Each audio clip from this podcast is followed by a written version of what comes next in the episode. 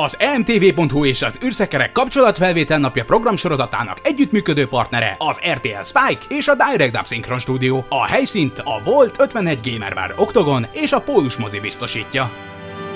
Ünneped velünk a vulkániak 44 év múlva 2063. április 5-én esedékes érkezését a kapcsolatfelvétel napján. Április 5-én pénteken 15 és 21 óra között ismét űrszekerek közösség találkozó a Volt 51 Gamer Barban, a 6. kerület Ó utca 51-ben, ahol a Star Trek sorozatok magyar hangjaival, tudományos és fantasztikus kerekasztallal, kvízzel, tombolával, tortával, cosplay versennyel és az űrszekerek közösségi flotta első küldetésével várunk. A műsorvezető Szóra Családi Erika és Tuvok magyar hangja Hol Nándor. A belépés ingyenes.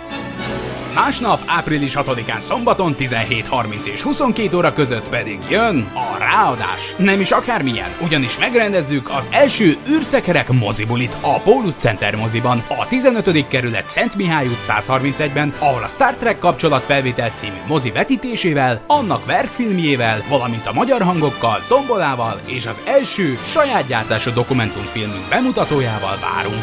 Bővebb információért és belépőváltásért a mozibulira látogass el a kapcsolatfelvétel napja.emtv.hu weboldalra. Együttműködő partnerünk az emtv.hu, az űrszekerek, az RTL Spike és a Direct Dub Synchron Studio. A helyszínt a Volt 51 Gamer Bar Octagon és a Pólus mozi biztosítja. Ajánló következik. Az emtv.hu kiemelt partnere a Volt 51 Gamer Bar, 6. kerület Ó utca 51, Budapesten, az Octagonnál. A következő parallaxisban. Tehát ők nem ilyen fapados impulse drive-val mentek keresztül, hanem konkrétan az van, hogy a téridőugrásuk az ott ért véget, hogy egy eseményhorizonton belül találták magukat. Se az Enterprise, se a Voyager nem jut el addig, egyik részben sem, szerencsére, hogy oda eljusson, ahol már a spagettizálódás érvénybe lép csomó minden van, amit a Star Trek már akkor kitalálta, amikor még senki nem tudta elképzelni. Ezért nagyon jó, hogy van ez a sorozat, mert ez folyamatos inspirációt jelent mindenkinek. Tudományos és fantasztikus műsorunk epizódjait a parallaxispodcast.blog.hu oldalon találjátok. Ajánlót hallhattatok. A műsorszám termék megjelenítést tartalmaz. 12 éven aluliak számára nem ajánlott. Az emtv.hu bemutatja. Impulzus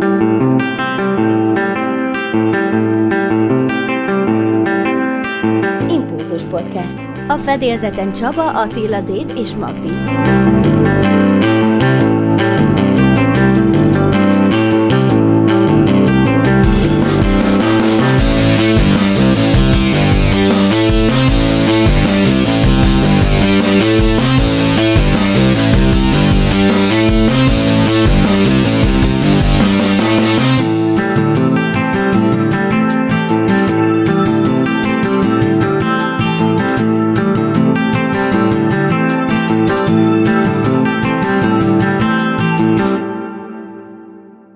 Ismételten üdvözlöm a tisztelt hallgatóságot, folytatjuk a Discovery-nek az elemzését, The Sounds of Thunder, eheti epizódunk, de nézzük meg a hírek, mit hoztak számunkra. A CBS All Access-en újra éled a The Twilight Zone című sorozat. Magyarul talán alkonyzónaként futott ez még régen. Ugye ez az alkonyzóna meg ez a végtelen határok, mint hogyha a TV3-on ment volna annak idején, de én úgy veszem észre, hogy nem igazán vert gyökeret ez a műfaj itt Magyarországon. A mikorosztályunk nagyjából számon tartja, hogy igen, ez létezett, és most a CBS sem könnyíti meg a helyzetet, hiszen ez a sorozat ez All Access exkluzív lesz, Netflixre egyelőre nem tudunk róla, hogy megérkezne, és hát az előzeteseket sem tudjuk megnézni, hiszen működik ez a szokásos régiózár, úgyhogy lehet, hogy talán a CBS azt tervezi, hogy legyen egy olyan zászlóshajó sorozat is, ami kizárólag az ő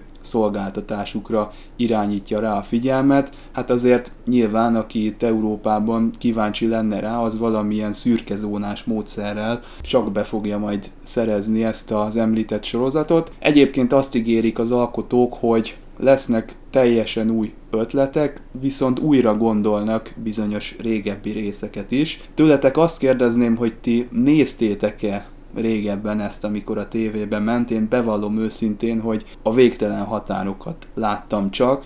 Ez az alkonyzóna, ez nem tudom, hogy milyen tulajdonképpen hasonlít.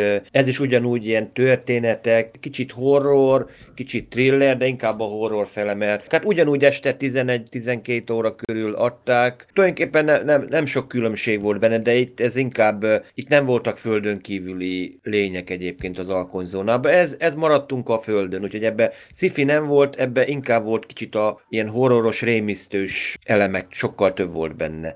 Én pár részt megnéztem, de nem mindig volt rá idő egyébként, főleg amikor az ember mondjuk dolgozik napközben, azért nem is az, hogy éjfélkor még fennmarad. Érdekes lenne megnézni, hogy milyen, milyen lenne az új verzió, hogy mit tudnak kitalálni.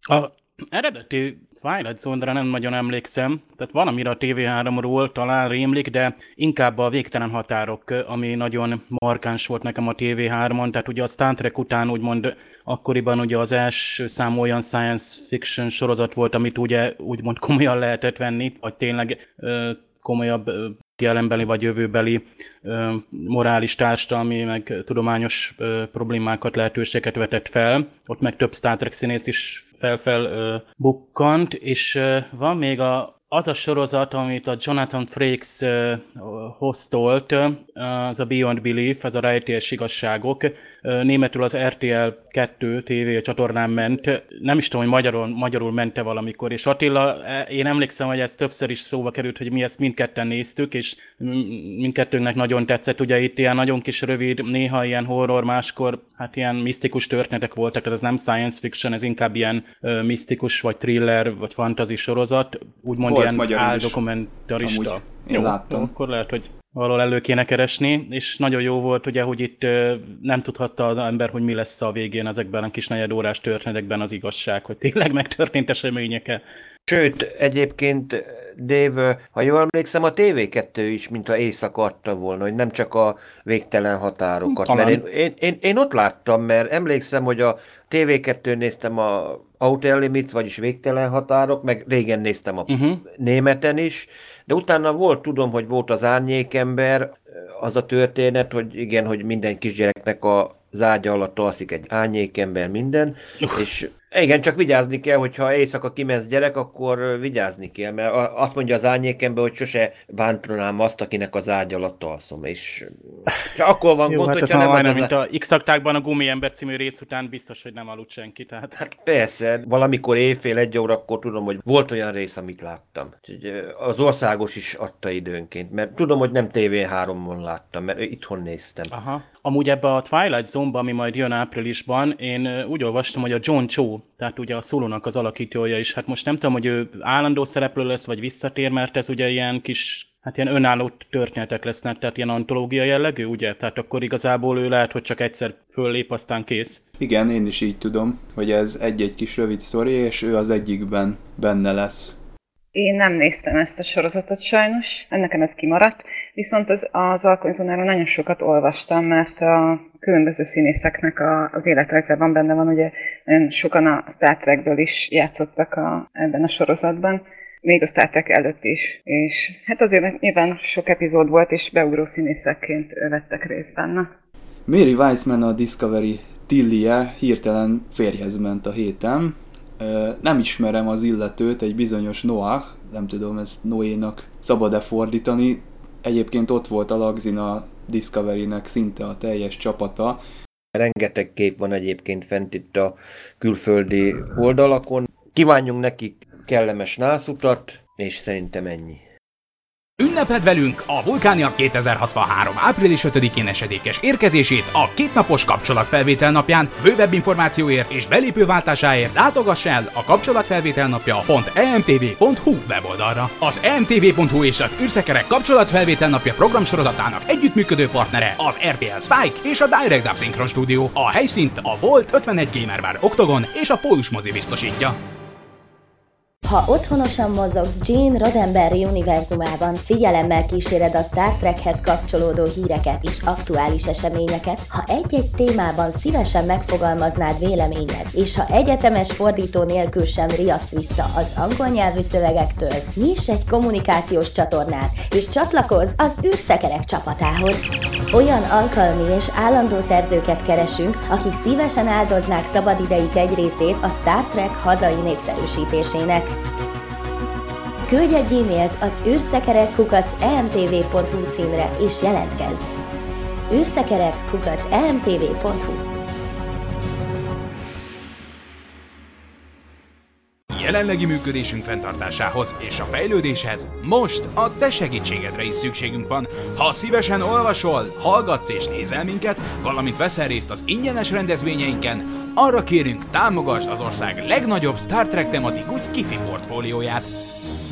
Támogasd az űrszekerek csapatát, csatlakozz az űrszekerek közösségi flottához, keresd a PayPal adománypontokat az űrszekerek.blog.hu-n, vagy kattints a Donate menüpontra, és támogasd szerkesztőinket, hogy a hazai trekker közösség eljusson oda, ahová rajongó még nem merészkedett.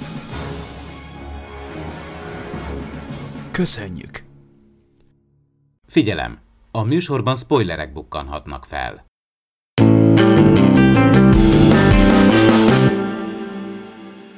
Hát végre, valahára látjuk a folytatását a short tracksnek, és visszamegyünk konkrétan abba a faluba, ahonnan Saru származik. Gondolom én, hogy ezt a short trackset ennek az epizódnak a, a forgatása közben vették föl, így nem kellett kétszer a logisztikával foglalkozni. Egyébként nekem erről a vörös színű homokról mindig az Into Darkness-nek a Nibiru bolygója jut eszembe, ahol szintén ezt az árnyalatot használták. De ne ugorjunk ennyire előre, úgy kezdődik a sztori, hogy az előző részek valamelyikében lévő gömb ugye adatokat gyűjtött a kaminár bolygóról is. Itt nekem egyből az jut eszembe, hogy milyen jó lenne nekünk itt a Föld közelébe lenne egy ilyen független megfigyelő állásunk, aki tudna tudósítani a történelemről, nem csak ilyen statisztikai alapon, hanem mondjuk részletes felvételeket készítene, és akkor az emberiség megdöbbenne, hogy egy-két dolog biztosan nem úgy volt, ahogy saját magunkról feljegyezzük. Tehát ez, ez egy hasznos dolognak bizonyul ilyen szempontból, de a történetben is hasznos dolog, hiszen a baul önmagától ugye soha nem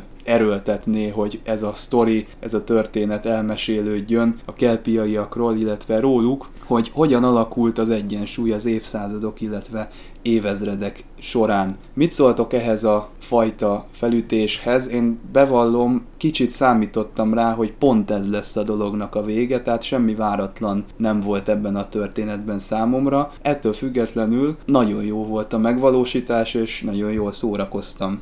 Rögtön két epizód jutott belőle eszembe, ahogy végignéztem TNG-ből. Mindenki által ismert uh, fekete lény, Armus, akinek köszönhető tulajdonképpen Tashaja a halála, tehát ez a lény, ez nekem ez... Nem vagyok benne biztos, hogy tényleg ugyanarról a fajról beszélünk-e. A másik pedig, mivel hogy ugyebár ez a lény itt tulajdonképpen szinte uralma alatt, szinte az elnőzés alatt tartja ezt a bolygót. Egy másik TNG epizód is eszembe jutott, az Edo törvénye. Ott nem tudtuk pontosan, hogy most milyen faj, meg milyen fejlettségű faj, de ott is tulajdonképpen szinte egy saját birtokának tekintő, hogy nem csak az, hogy rögzíti, hogy most mi történik, hanem tulajdonképpen ő azt mondja, ez, egy, ez az, ők mindannyian az enyémek, ezek a, a, a kerpiaiak, sőt az egész boly, bolygó, és oda senkit nem engedek be, és akkor ők ott el vannak, mint egy kis privát hangyavá lenne, amit úgy megnézek, néha etetem őket, odafigyelek rájuk, hogy azért más hangyák ne támadják meg, és, és ennyi kész. Valószínűleg több hasonló világ is lehet egyébként az univerzumban, hogy ezt a Star Trekből láthatjuk, hogy vannak a primitív világok, ezt a primitívet úgy értsük, hogy űrutazás előtti civilizációk. Nagyon valószínű, hogy a fejlettebb lények számára azért nem mindenki tartja be az elsődleges irányelvet, vagy legalábbis nem találta fel önmagának, hanem igen, úgy gondolja, hogy igen, kijelöm, hogy ők mivel fejletlenebbek, idézőjelbe téve vigyázok rájuk, vagy pedig felügyelem őket, és tényleg akár évszázadokig, évezredekig is azért megfigyeli az ő fejlődésüket, szokásaikat, civilizációjukat, gyakorlatilag mint egy, mint egy Isten a nagy szem, nagy szem mindent lát tulajdonképpen. Ez, ez, a, ez az effektus láthatjuk, mert akár az Endből is emlék, sorolhatnék példát a TOSZ-ba is, tulajdonképpen bármelyik Star Trek sorozatban azért ez egy visszatérő elem, hogy egy látszólag primitív civilizációt, mégis egy fejlettebb civilizáció megfigyel, amit végül is konfrontációt okoz a, a felderítő csillagfotta hajónak. Végül is itt szóba kerül az elsődleges irányelv, hogy találkozhatunk-e a kelpiaiakkal, és nekem egy kicsit itt rezeg a léc, tehát túl könnyedén mondja azt mondjuk Burnham és Pike, hogy hát persze, mert a kelpiaiak ismerik a fejlettebb bault, valószínűleg tudnak róla, hogy hogy létezik a világon még rajtuk kívül egyéb civilizáció is, de hát azért nekem mégse ennyire egyértelmű ez a, ez a helyzet. Igen, mert itt egyfajta, ha Bault ismerik, e, nehéz eldönteni, hogy most akkor Istennek fogják-e nézni, vagy pedig csak egy nagyhatalmú lény, aki messzire jött, egy mondjuk egy távoli utazó. Igen, azt az elsődleges nyilván nem véletlenül találták ki, hogy azért, a, ha lesarkítva nézzük, úgymond a jelentését, hogy lehetőleg csillagközi utazás előtti civilizációkkal azért ne találkozunk, hogy ne avatkozzunk bele az ő természetes fejlődésükbe, hogy ők saját maguktól érjék el azt a szintet, ne szolgálja másoljanak idegen példákat. Tehát ez igen nehéz, de viszont nem biztos, hogy ha, ha csak nem a csillagflotta mondjuk, vagy a föderáció mondjuk békén hagyja őket, mivel csak egy faluba jelentek meg azért Burnhamék, lehet, hogy ez néhány generációval később már csak egy legendává fog fakulni. Tehát igen, meg lehet kerülni egyébként az irányelvet, és meg is lehet magyarázni, hogy miért szegjük meg, úgymond. Tehát lehet, hogy ez is az, ebbe az esetben is, mert mivel tudjuk, hogy nem csak Szarunak a faluja létezik az elbolygón, azért láthatjuk azért több, több tucat vagy több száz települése is lehet a kelpiánoknak, csak pont Szarunak volt a szerencséje vagy szerencsétlenség, hogy pont mellettük van tulajdonképpen Baulnak a főhadiszállása. De azért érdekes, hogy itt az elsődleges irányelvet ezt olyan tényleg könny- könnyedén ö, tágítja ki, ugye, Pike, mert azért emlékeztek, hogy az új Éden című részben ott például pont ő az, aki ezt így jobban mm, szűkebben értelmezi, és, és hát olyan, olvastam utána ilyen rajongói posztokat, amiben pont ez nehezményezik, hogy ott miért nem avatkoztak be, miért, miért hivatkoztak az elsődleges irányelvre. Hát ha megjelenik ez a vörös angyal, akkor már szerintem belerázódtak, könnyelműbben veszik ezt a beavatkozás kérdést, mert ezzel a szarúval már eleve beavatkozás történt, eleve van itt egy külső szereplő, aki miatt a szarúnak ez a Vaharály határa át lett lépve, és hát ugye nekünk nézőknek is látnunk kell valamit, hogyha már oda csalta őket a vörös angyal, akkor ugye nem fordulhatnak vissza. Pike most nagyon könnyedén átlépte ezt a határt, nem gondoljátok? Most, most ugye a Pike de, végig az epizódban próbálja visszafogni a, a szarút. Ugye Burnham is, meg Pike is tudja, hogy, hogy szarú mennyire el lesz ragadtatva, vagy mennyire nehéz lesz megakadályozni, hogy elmondja azt, hogy a Vaharája az egy hamis, és, és hogy felszabadítsa a népét ettől. De viszont itt, itt, itt történik egy nagyon durva beavatkozás abba a természetes evolúcióba, amit ugye a, a, a kelpiaiak át kellene, hogy éljenek, vagy úgymond az a, hát most mennyire természetes, hát valamikor 2300 évvel ezelőtt történt ez a egyensúly kialakulás, ami gyakorlatilag tekinthető annak, hogy ennek a népnek, vagy a két nép egyensúlyban való együtt élésének története van, ebben nem lett volna szabad ilyen durván beavatkozni, és ö, tehát az kifejezetten meglepett, hogy Pánk, aki eddig tényleg nagyon figyelt erre, és hogy Magdi is mondott, hogy ott még ebbe, ezekben a, ebben a kisebb dologban is, hogy most elmondjuk, vagy nem mondjuk a Jacobnak a, a titkot, a, az ő telepükről tanyúiremben, hát itt sokkal durvább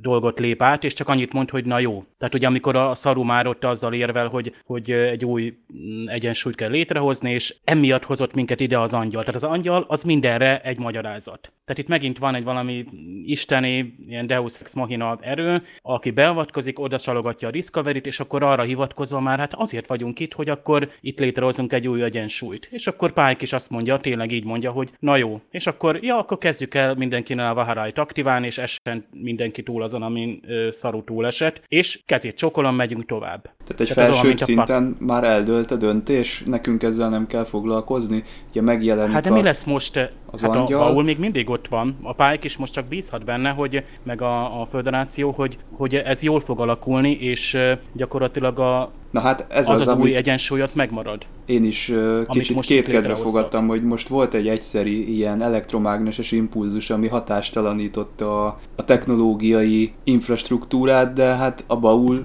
belenyugszik ebbe, hogy akkor most uh, fellázadt, vagy, vagy öntudatra ébredt a kelpiai nép, és akkor minden rendben lesz? Hát pont most fognak visszavágni, hát gondoljatok bele, annak idén a Baul ugye aki ugye a, a fejletlenebb faj volt, tehát valójában ugye, mint kiderült ebből a nagy csavarból, hogy a kelpiaiak a, a predátorok, ugye? És most ismét ez a helyzet állt elő, hogy a félemtől megszabadult, tehát a Vaharájon túlesett, úgymond evolúcióban a következő fokra lépett kelpiaiak, azok, azok most ugye megint ők lesznek a rettegett prédafaj. Egyébként ezért nem tetszett nekem ebben a részben, hogy a, a bault ilyen szörnyetekként ábrázolják. Teljesen végig abban reménykedtem, hogy a baul az nem lesz más, mint a kelpiaiak, vagy azok a kelpiaiak, akik túlélték a Vaharájt, úgy, mint Szaru, és ugyanúgy néznek ki, csak ők úgymond a technológia útot választották. Én is ezt gondoltam. Azért, és mert sajnáltam, hogy sokáig jaj, jött húzták. egy fekete szörny, és akkor csak ennyi. Én is ezt gondoltam, hogy sokáig húzták, hogy lássuk ezeket, hogy valójában kicsodák ők, ugye bejelentkezni is csak hang alapján látjuk őket. És nem akkor a látjuk... szokásos mélyített goa'uld hang, hát igen, Igen. igen. néző is rögtön megijedt, és kikapcsolta a Igen. tévét. Bár jó volt az a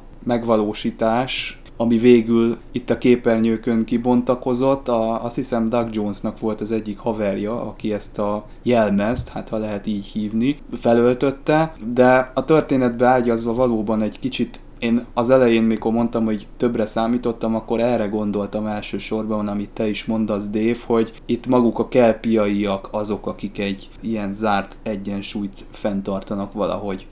Meg amit a Magdi mondott a Bright Star abban a kibeszélőben, hogy te mondtad, hogy lehet, hogy azokat a kelpiakat a baul, vagy ez a megfigyelő szem, ez elragadja és elviszi máshova. Igen, volt egy ilyen elméletem, hogy... És hogy most ez alapján végül is most mi van? Most azok a, azokkal a kelpiakkal mi történik? Tehát, hogy a baul azért viszi tényleg el őket, hogy meghaltak azok, mert ha belegondolsz, akkor lehet, hogy úgy van szabályozva a rendszer, hogy amikor jönne a Vaharai, és tovább fejlődnének, akkor egyszerűen pusztulniuk kell. Ne alakuljon ki ez a, ez a közös kelpiai ébredés. Mert ugye most csak a szaru így van, és ne legyenek predátorok, és ne legyenek Így van. Most csak a most ment el. Evolúció? és így Most is milyen szaru. veszélyes a helyzet. Egy Meg kelpiai is is ilyet. megfordítja. Tőle már megijedtünk egy párszor, mert Egyensúlyt. kiderült, hogy van egy-két ilyen szuper képessége, mint például nagy ereje. Az, az előtt is nagy ereje volt, emlékszünk, hogy a kommunikátorokat összegyűrte, mint egy csoki papírt, annak idején ott a Pakvon. És akkor a Burnham meg a Tyler csak nézett. Azt kérdezem tőletek, hogy ez, ami most történt, hogy meg ami a szaruval történt, tehát ő ugye neki leesett, tehát meggyorsult ugye a, a egyet, egyetfejlődése, és leesett neki ez a ganglia, vagy, vagy az az idegvégződés, amivel végül is a félelmet érzékelte, meg félelemben élt. Na most, ez az egyetfejlődés része. Lásd, mondjuk egy ember megöregszik, akkor mondjuk megőszül. Tehát ezt kiiktatjuk, de ugye az, utána születik egy következő ember, aki majd csak az élete végén őszül meg, tehát hogy, hogy mondjam, tehát úgymond az, a kelpiai evolúciót nem változtatták meg ezáltal, hanem csak az egyednek, tehát minden kelpiai ezzel a gangliával születik, vagy nem. Csak De elnyomták. akkor még egyszer végig, de akkor még egyszer végig kell járni, és még egyszer le kell vágni, vagy, vagy nem tudom, hogy mit kell csinálni. Tehát a Vaharait akkor most a következő generáció hogy fogja átélni? Tehát ugyanezt megcsinálják, hogy, hogy kibocsátják megint azt a, a szféra által kibocsátott, vagy ott lesz.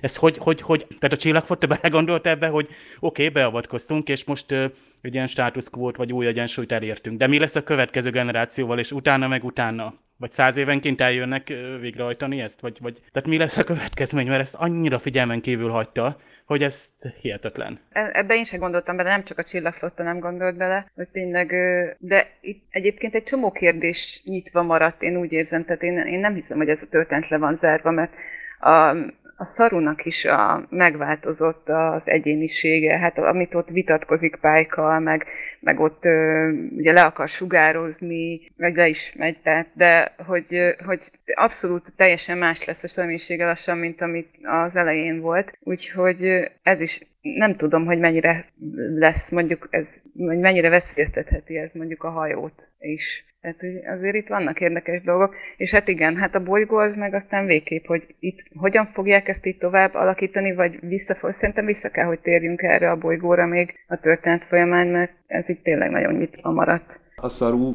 a hatalmától meg fog részegülni, és nehezebb lesz vele elbírni a hajón. Én is. Hát ha a ne- Baúnak igaza van, akkor igen. Ez nekem is eszembe jutott.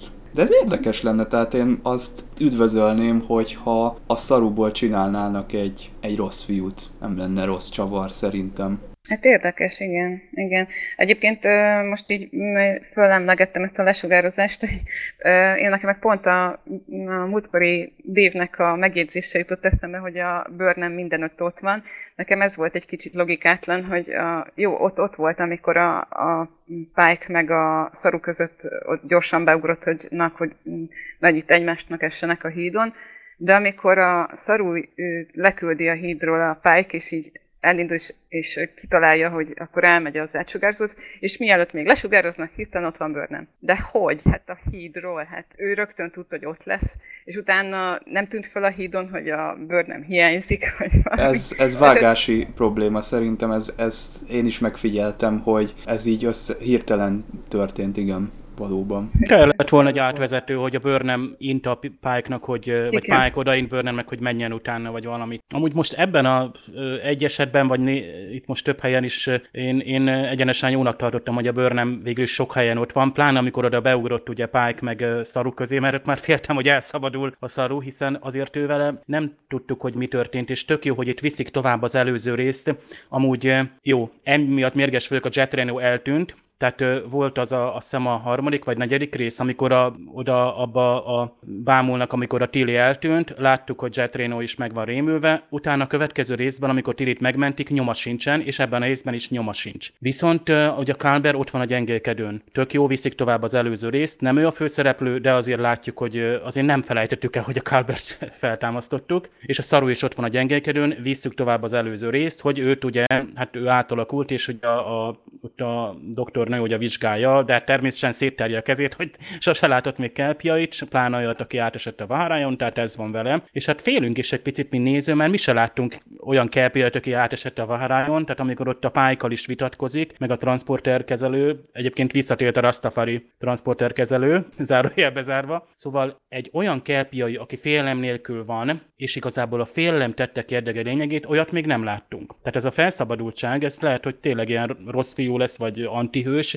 én is üdvözölném, mert nagyon érdekes lenne, és Doug Jones remek lenne. És ott, ott pláne lenne majd biztos a Burnhamnek ilyen ö, fékező szerepe. De hogyha transporterbe hogy került Burnham, hát a pályáknak kellett volna mondjuk inteni Burnhamnek, hogy menjen oda, legyen szíves, menjen utána. Én azt nem értettem, hogy miért 60 másodpercre állítja be az időzítás. Hát 60 másodperc alatt tényleg, ha Burnham utána megy, akkor nem sok kellett volna ahhoz, hogy mondjuk leállítsa a saját kódjával a transporter átsugárzást. Mondjuk engemet is egyébként nagyon meglepett, amikor uh, Saru tényleg ott elkezd vitatkozni pálykal tényleg, mint aki ettől a szabadságtól, hogy átesett ezen a Vaharajon, gyakorlatilag megittasult a szabadságtól, hogy most már félelem nélkül tud élni. Ez kíváncsi lennék tényleg, hogy mit, mit tudnak ebből kihozni majd a forgatókönyvírók, mert biztos, hogy én azt mondanám, hogy kellene egy olyan rész, ahol tényleg szembesül ezzel az új szabadságnak a hátrányaival szarú, hogy tényleg egy ilyen álmokfutás, vagy valami egy ilyen kicsit rossz fiú szerepbe lássuk, az tényleg egy nagyon érdekes lenne. Káberdokinál meg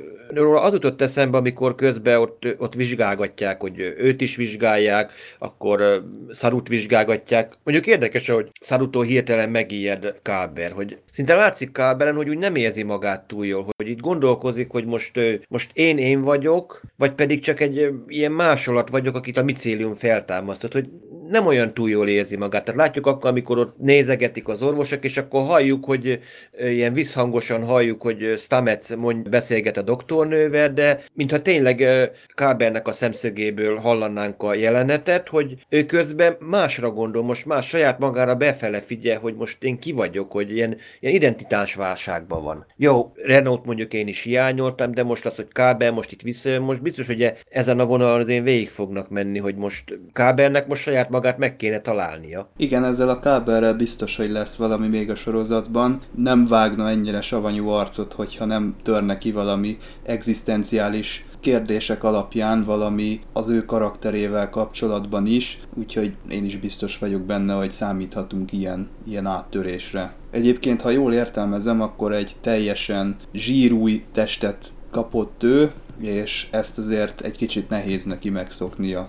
Igen, mert ha belegondol, se szérülés, se tetkó, semmi, hogy gyakorlatilag hiába keresel magadon régi helyet, vagy valamit, amit automatikusan oda nézel, és akkor tényleg nem találsz semmit magadon, hogy szinte tökéletes vagy. És ez szerintem ez egy eléggé, egy bizonyos szinten egyébként zavaró is, mert nem csak az, hogy jaj, de jó, hogy most már nincsen meg az a, mint tudom én, egy vássérülésem, mint Oberá volt, tudod, a kajakozás miatt meghúzta a vállát, Vigyázz, ebből, O'Brien is lemásolták is... egyszer. Ja, igen, igen. Emlékeztek, meg amikor volt egy... azt hiszik, hogy O'Brien jön a, a Deep Space Nine-nal vissza, és közben ő egy másolat. Apropó, itt a 31-esek, a Tyler, most akkor, tehát igazából most már ő a, a része, tehát itt, itt a, van egy megbeszélés, aminek a részese, tehát van egy ilyen briefing, aki, és a szereplői, a Burnham, a Pike, meg a Tyler. Tehát igazából a Tyler az most ilyen másodtiszt lett, vagy, vagy tehát ő, ő mint megfigyelő, tehát Szerintem jogosult... Konzultáns a 31-es szekciónak, hiszen úgy és elég sokat meg... tud.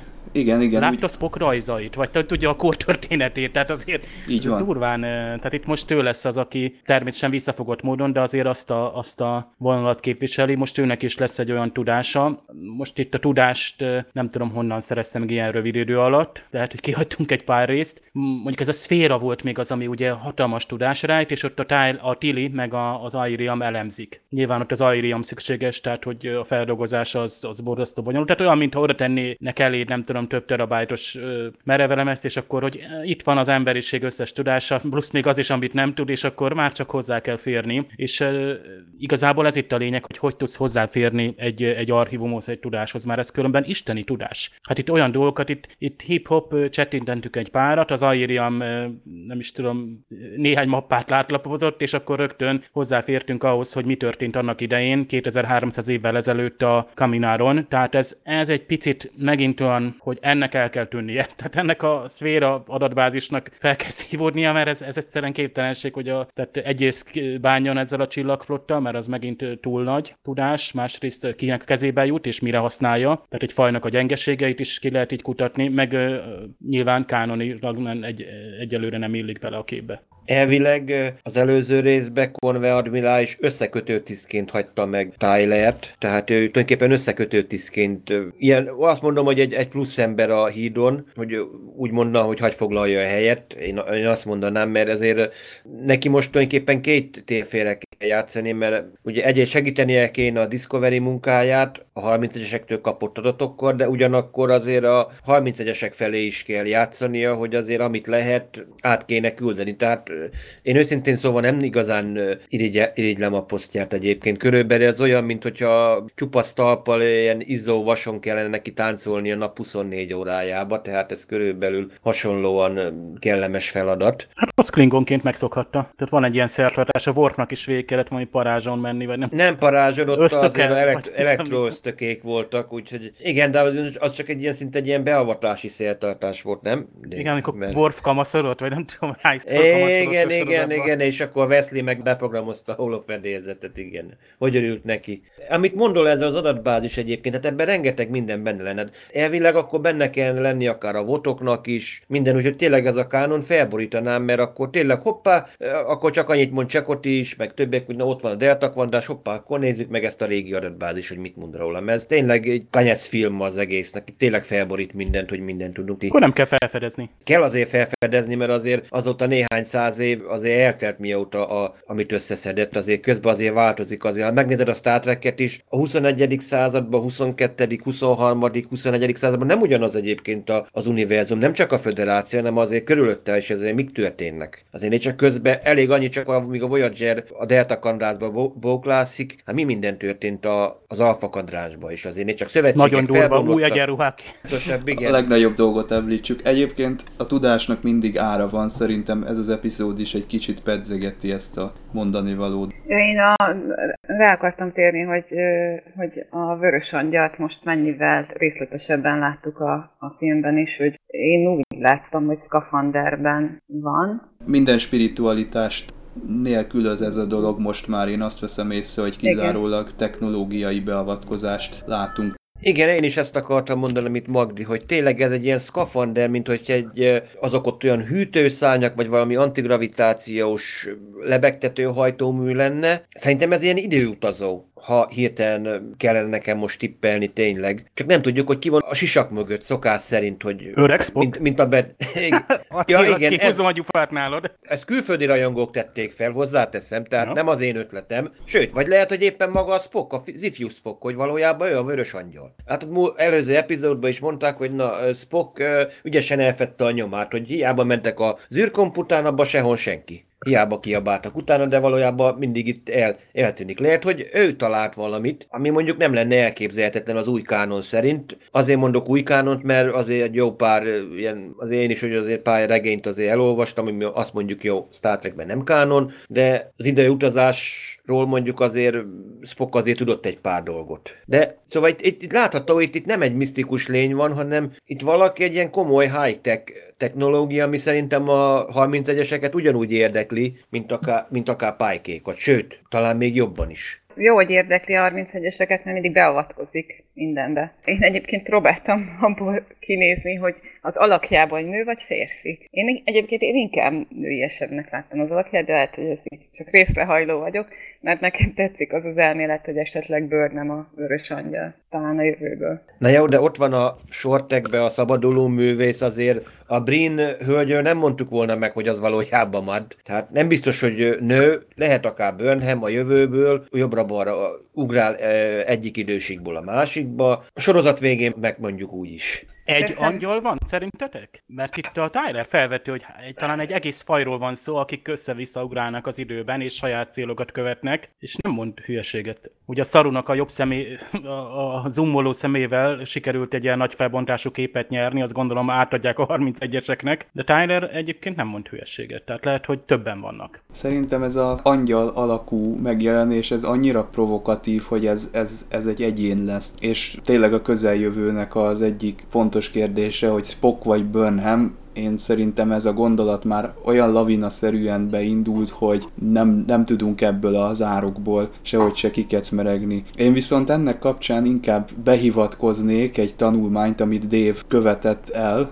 itt az űrszekereken, még hozzá az Isteni Star Trek című íromány, ami nagyjából arról szól, hogy amikor egy felsőbbrendű civilizációval, vagy akár egy egyénnel találkozunk, akkor rendre kiderül, hogy ő a technológia miatt, vagy egyszerűen a magasabb evolúciós fejlettsége miatt tűnik számunkra ennyire felsőbbrendűnek, és azt hiszem, hogy sajnos itt is ez a helyzet, azért mondom, hogy sajnos, mert ahogy az előbb a Magdira reagáltam, ez minden spiritualitást kiöl ebből a részéből a történetnek. Persze a Star Trekben azt a misztikum aztán máshogyan megszokott jelenni, tehát ebben nincsen probléma. Nekem ez egy kicsit ö, csalódást keltő dolog, hogy ez ö, ennyire hamar lehult a lepel, hogy ez egy ilyen valami durva beavatkozó, valami technológiai alapú ilyen rendcsinálás igen, és nekem meg még az is érdekes dolog volt, hogy amikor a, a Szarunak a huga elköszön, és, el, és azt mondja a Szarunak, hogy,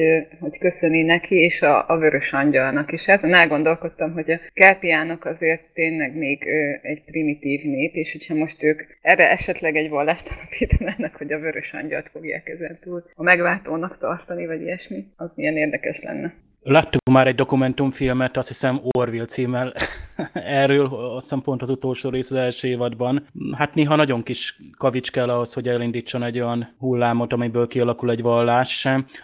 Szarunak a, a huga Sziranna nagyon jó, hogy ő itt újból felbukkant, ráadásul papnő lett, ne felejtsétek el, tehát gyakorlatilag, és egy nagyon okos nőről van szó ebben az esetben. Nagyon szépen visszahozták a karakterét, meg gazdagították.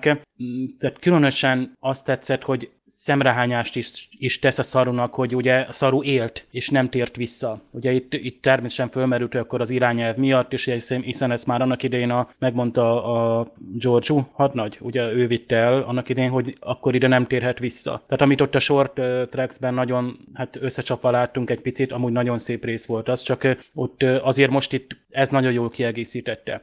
És nekem azt tetszett még, amikor a bőrnem felfedi magát, és akkor, amik, tehát az tényleg az az a rácsodálkozás, hogy na ilyen egy ilyen first contact, hogy, hogy, hogy igen, egyszerűen teljesen elámulunk. Tehát most itt nem a teljes rettenet, mint amikor a baút látjuk először egy nagy szurok-szörny, hanem itt, itt látunk egy hozzánk hasonló, azért különbözik, de azért nem teljesen különbözik. Tehát amikor a, megérinti a, a, a Siranna, ugye a, a Michael Burnhamet, és az, az, az egy szép jelenet volt, és visszahozta ugye a Star Trekben ezt a felfedezést, hogy úristen, az, első kapcsolatfelvétel egy másik fajjal, és szerencsére egy okos és egy nyitott egyeddel találkozott, és akkor így, így, így rajta keresztül így, így be lehet vezetni egy ilyen fejlett, tehát az egész föderációt. Meg érdekes volt, ahogy így találkoztak, és hogy arra is rácsodálkozott, hogy hogy érti a, a másiknak a nyelvét, és azt is így elmondja neki Michael.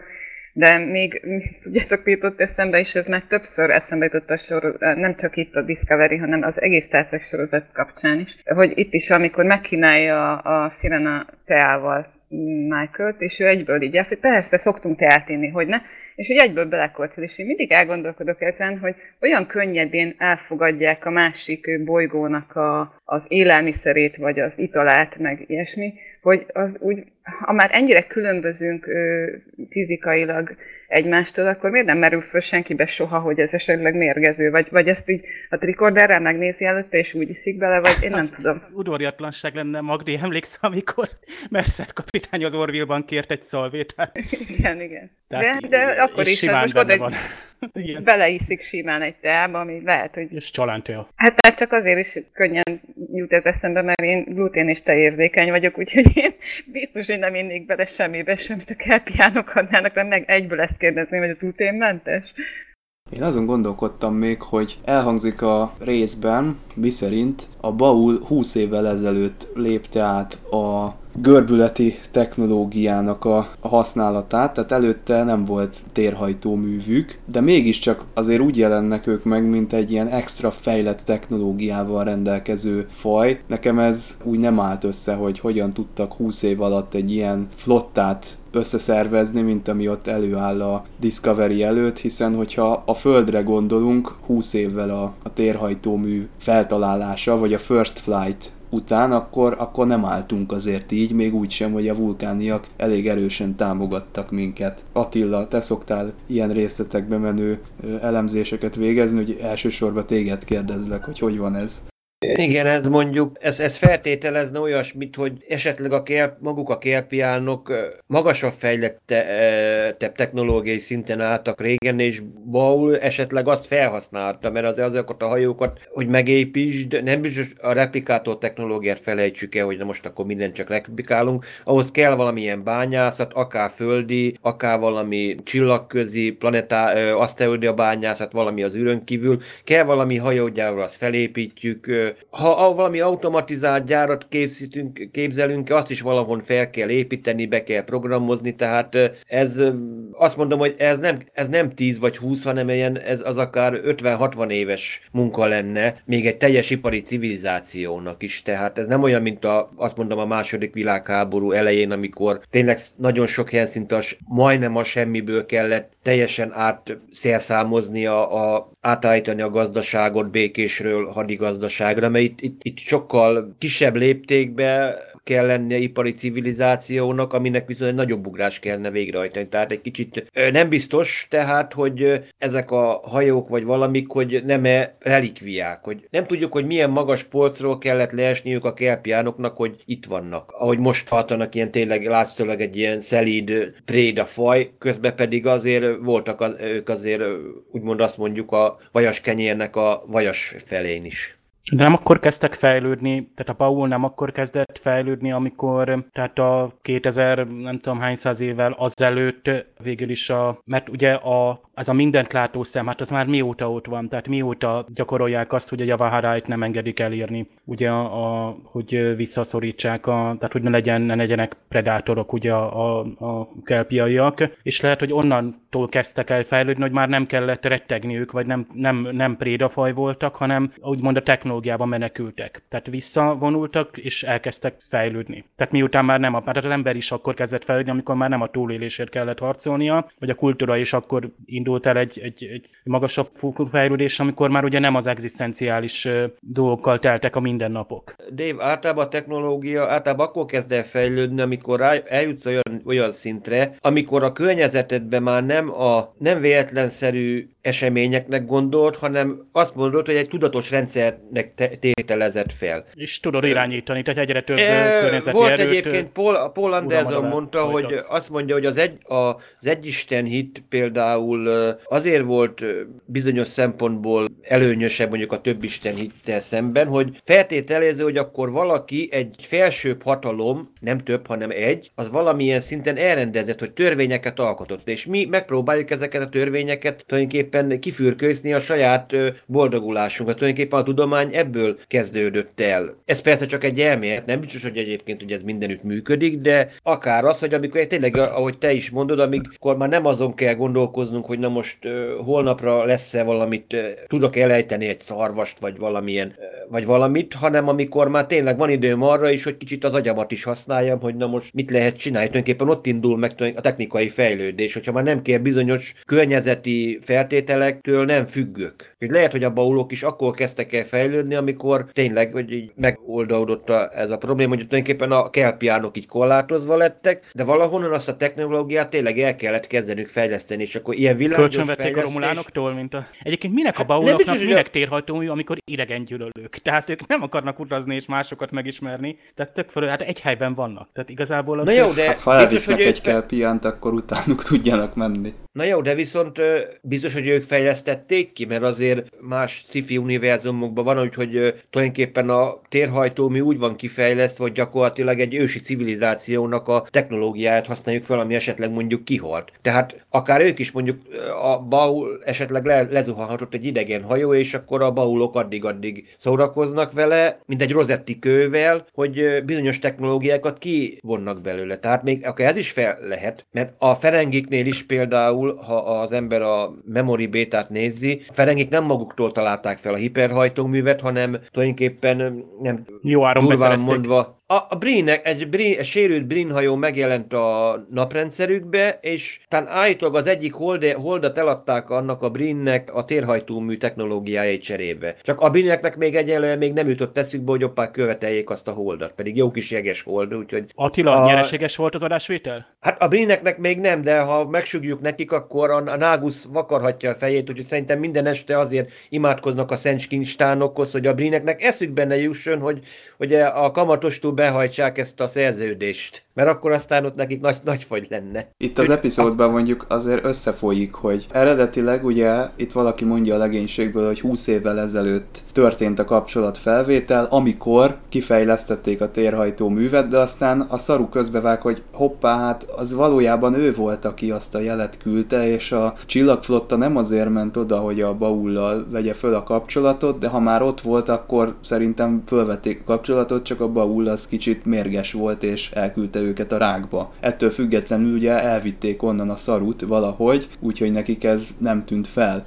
A Saru Baul technológiát használt, hogy kapcsolatba lépjen annak idején, tehát ő teremtett kapcsolatot. Tehát azért szállhatott le ott a, a most nem is tudom, Odyssey, vagy melyik hajón szolgált akkor a, a Giorgio hadnagy. Tehát amikor ő leszállt, azért tehette meg, mert már megtehette, mert vele ő lentről fölvették a kapcsolatot. Bár ez egy picit ugye most akkor annak köszönhető, hogy a Baul már azért egy térhajtó művet ismerő civilizáció volt, és akkor nem tudom, hogy tett különbséget a csillagflottát. Ők megfigyelték már, gondolom, hogy van egy primitívebb nép, hogy a kelpiaiak ott élnek, és onnan is valaki technológiát használ, és az, az oda csalogatta őket, vagy úgymond akkor már megengedi a direktíva, hogy, hogy akkor kapcsolat, amikor már lentről indul a kapcsolatfelvétel. Tehát ezt nevezhetjük egyetlen kapcsolatfelvételnek azt, hogy a szarut elvitték magukkal. Hát ez szaru kezd, tehát aztán ott a szaru, tehát ott egy rendezvút beszélnek meg, tehát ott... Igen, ott, igen, de hát az nem, nem a néppel való kapcsolatfelvétel. Hát csak őt viszik el. Egyébként Igen. ilyen módon lehet, hogy az irányelvnek van egy alpontja, hogy az megengedi, hogy ha egy valakit visznek el, akkor, akkor őt elvihetik. Ez megmagyarázza Mert akkor a földről nem elvitt embereknek is az emlékeit. őket is egyesével viszik el. Jó. Persze, ez abszolút egyébként, hogy a, csak a civilizációval, de egyes egyedeknél ez úgymond megengedett, egy kibúvó. Meg lehet, hogy éppenséggel a vulkáni eredetbázisban benne volt akár a kelpiánoknak a világa is, tehát ők is valamikor megfigyelhették, és azért tudjuk, hogy a csillagfotta azért átvette a kicsit a vulkáni csillagtérképeket annó a federáció megalakulása idején. Meg a, egy ilyen e fajta anomáliát azért ki kell vizsgálni azért a fottának, hogy van, adva van egy primitív világ, és akkor hoppá, hogy kerül oda mondjuk hirtelen egy antianyag hajtóműnek a jelei. Hát egy, még semmi ipari civilizációt nem látunk, tehát ezt úgymond automatikusan azért ki kell vizsgálni, hogy nem egy külső beavatkozás van. Tehát egyfajta ilyen pásztor munkát azért a csillagfotta is végeznie kellene, hogy egyrészt jó, kutatunk, kutatunk, de közben azért védjük meg azért ezeket a kis még egyelőre gyengén fejlett civilizációkat a külső nem kívánt behatásoktól, akár még a sajátunktól is néha. Meg azon is gondolkodtam, az most jutott így eszembe, hogy beszéltünk arról hogy a csillagflotta hogy állt ez a kérdéshez, hogy a kelpiánokkal hogyan hagyták őket ott ezen a bolygón, hogy most, hogyha a Baulnak igaza van, és, és, és azért kellett a Bahárájt csinálni, mert hogy ragadozók lesznek a kelpiánokból, akkor most egy egész bolygónyi ragadozót hagytak ott, akiket esetleg rá is szabadíthatnak később az egész világra, vagy tehát, hogy mi, mi lesz ott velük, mi, mivé, mivé fognak ők ott fejlődni még. Ez az egyik kérdés, de a másik meg, hogyha a vörös angyal időutazó, akkor ő neki meg tudnia kell, hogy ez jó vagy rossz, és hát ő beavatkozott. Akkor viszont meg mégiscsak a pozitív irányba történt ez a kelpiánokkal hogyha lehet egy konteó, akkor ugye a vörös angyal az valamiféle temporális hidegháború elven avatkozik be, tehát ő neki minden egyes ponton, amikor közbelép, egy egyensúly fenntartásra való törekvés vezérli, tehát lehet, hogy azzal, hogy beavatkozik, mi nem látjuk át a rövidtávú következményeken túl, hogy milyen hosszú távú és milyen egyensúly teremtő munka képződik, olyan ez, mint talán a gazdaságnak a, az alakítása. Vannak mikro és makro szinten megfigyelhető folyamatok, amiket így lehet egyengetni. Egy dolgot még azért elmondanák, okay. hogy látjuk azt a szép piros virágokat ott a kelpiánok világán. Na már most ez, ez egy valódi virág egyébként, azt hiszem Felindának hívják, valami ilyen neve van, és ezt egyébként egy a Star Trek egyik novelláját író orvosról nevezték el, aki néhány éve agyi aneurizmába halt meg. Federik Kimnek hívták ezt az úriembert, elég fiatalon halt meg, és tulajdonképpen az ő utána kapta ezt a nevet. Úgyhogy lényegében az, hogy ezt a virág világot beszerezték a, a magához a short trackhez is, és magához az epizódhoz, ez tulajdonképpen egyfajta tisztelgés egyébként dr. Federik Kim előtt.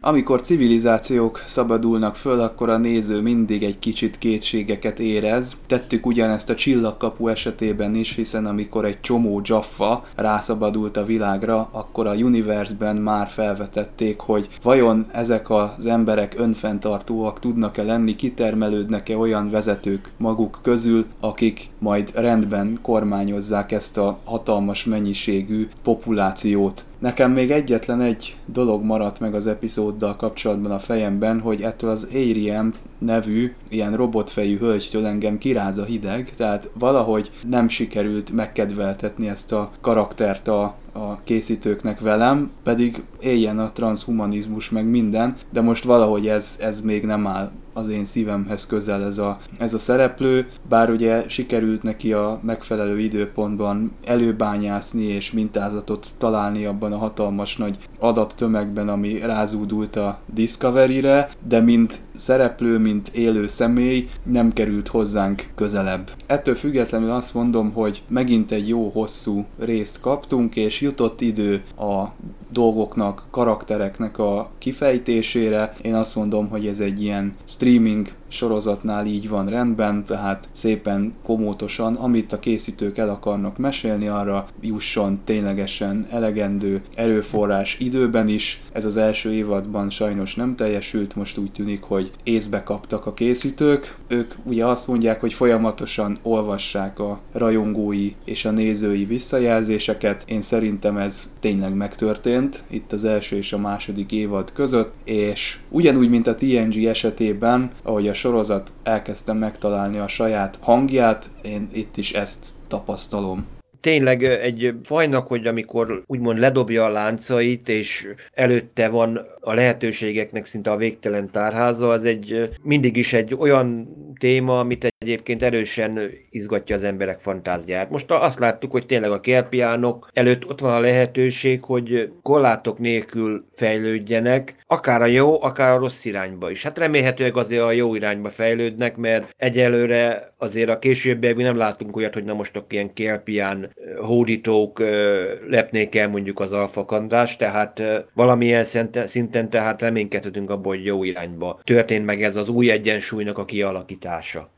Én meg csak annyit tudnék elmondani, hogy nekem ez nagyon tetszett ez az epizód, azért, mert nem, tehát most végre nem azt csinálták, hogy három szálon fut minden, és akkor mindenhová belekapunk, hanem, hanem most ez egy kerek történet volt, amit végigvittek, tehát ez, ez most nekem nagyon bejött, nagyon izgalmas volt, tényleg végig izgultam az egész részt, és, és megint csak ott van meg ügyesen a epizód lezárása, hogy meg szoktuk mondani, hogy még szeretnék benne lenni a történetben. Nagyon jó tette ez, a, hogy egy történetszál van, ez nagyon kis kompakt epizód volt. Egyedül egyben csalódtam, ugye, hogy a Baul az végül is, tehát főleg, hogy külsőleg ilyen, ilyen félelmetesnek volt ábrázolva. Amúgy meg, ha belegondoltak, ugye ők voltak a, az, a, az üldözött faj. Na most van egy nagy ormótlan fekete szörnyeteg, és vannak a törékenyke piaiak. Tehát én nem tudom, hogy ki üldöz kit. Lehet, lehet, hogy a kelpiaiak is akkor sokkal durvábbak, mint, mint Predator, amikor tovább fejlődnek ugye a Vahárai után. De nagyon, tehát ennek a, a fajnak a, hát a mitológiáját,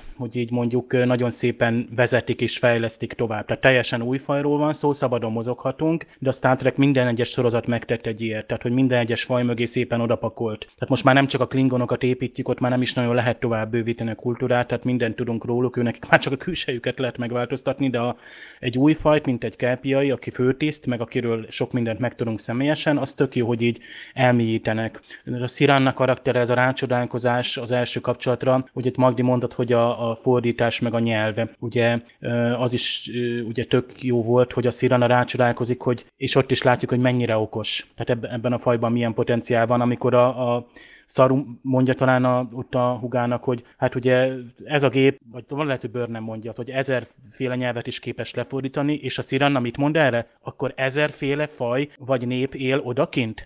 Tehát azonnal tovább lép. Tehát ezt megértette, hogy van egy gép, és az a gép képes fordítani, de rögtön tovább teszi a kérdést, tehát, tehát úgymond szinte emberi, tehát az ember is úgy képes fölfedezni, vagy akkor van értem a fölfedezésnek, ha, ha bizonyos dolgokat elfogadsz, hogy van egy fejlettebb technológia, és tovább tudsz kérdezni, tovább tudsz lépni. Tehát ez nagyon izgalmas, persze jó lenne visszatérni, hát mivel szarú főszereplő, azért valamilyen módon reméljük tovább viszik, és nem felejtjük el ezt a, azt a, a sztorit, hiszen nagyon szépen tovább viszik azt is, ami ővel a elmúlt részben történt. Meg hát ugye 56 perces rész volt, ez, ez szinte extra hosszúságú discovery belül, és például te Szarunak a monológia vezette be, tehát az senki ne ugorja át ezeket a bevezető, meg a főcím előtti részeket. Legalábbis a Netflix mindig lehetővé teszi, sőt, így automatikusan időnként átugrik, mert azt hiszi, hogy nem akarod megnézni, hogy ez történt eddig. Azt azért érdemes megnézni, mert ott, ott olyan szempont szerint teszik eléd, amilyen történetszál most ki lesz fejtve, tehát olyan motivumokat szednek elő a régebbi részekből, amik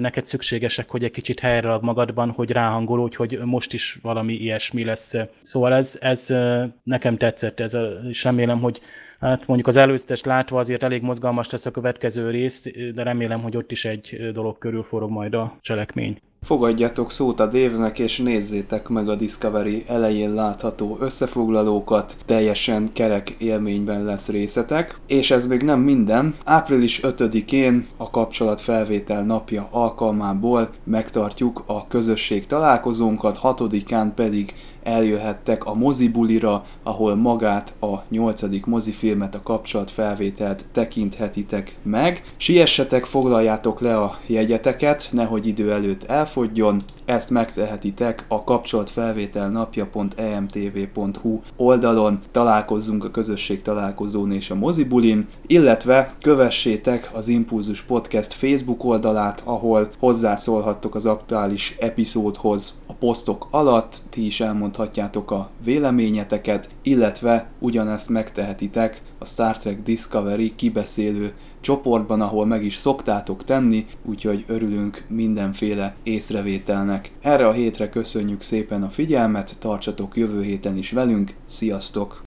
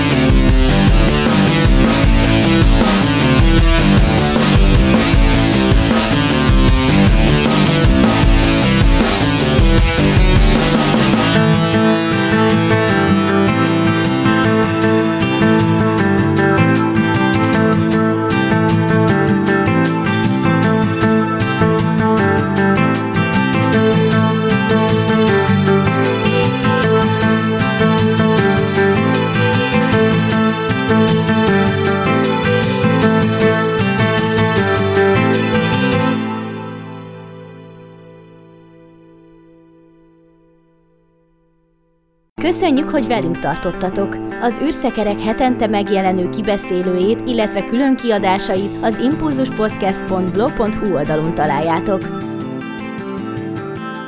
Az emtv.hu megbízásából készítette az Impulzus Produkció. Produkciós vezető Farkas Csaba.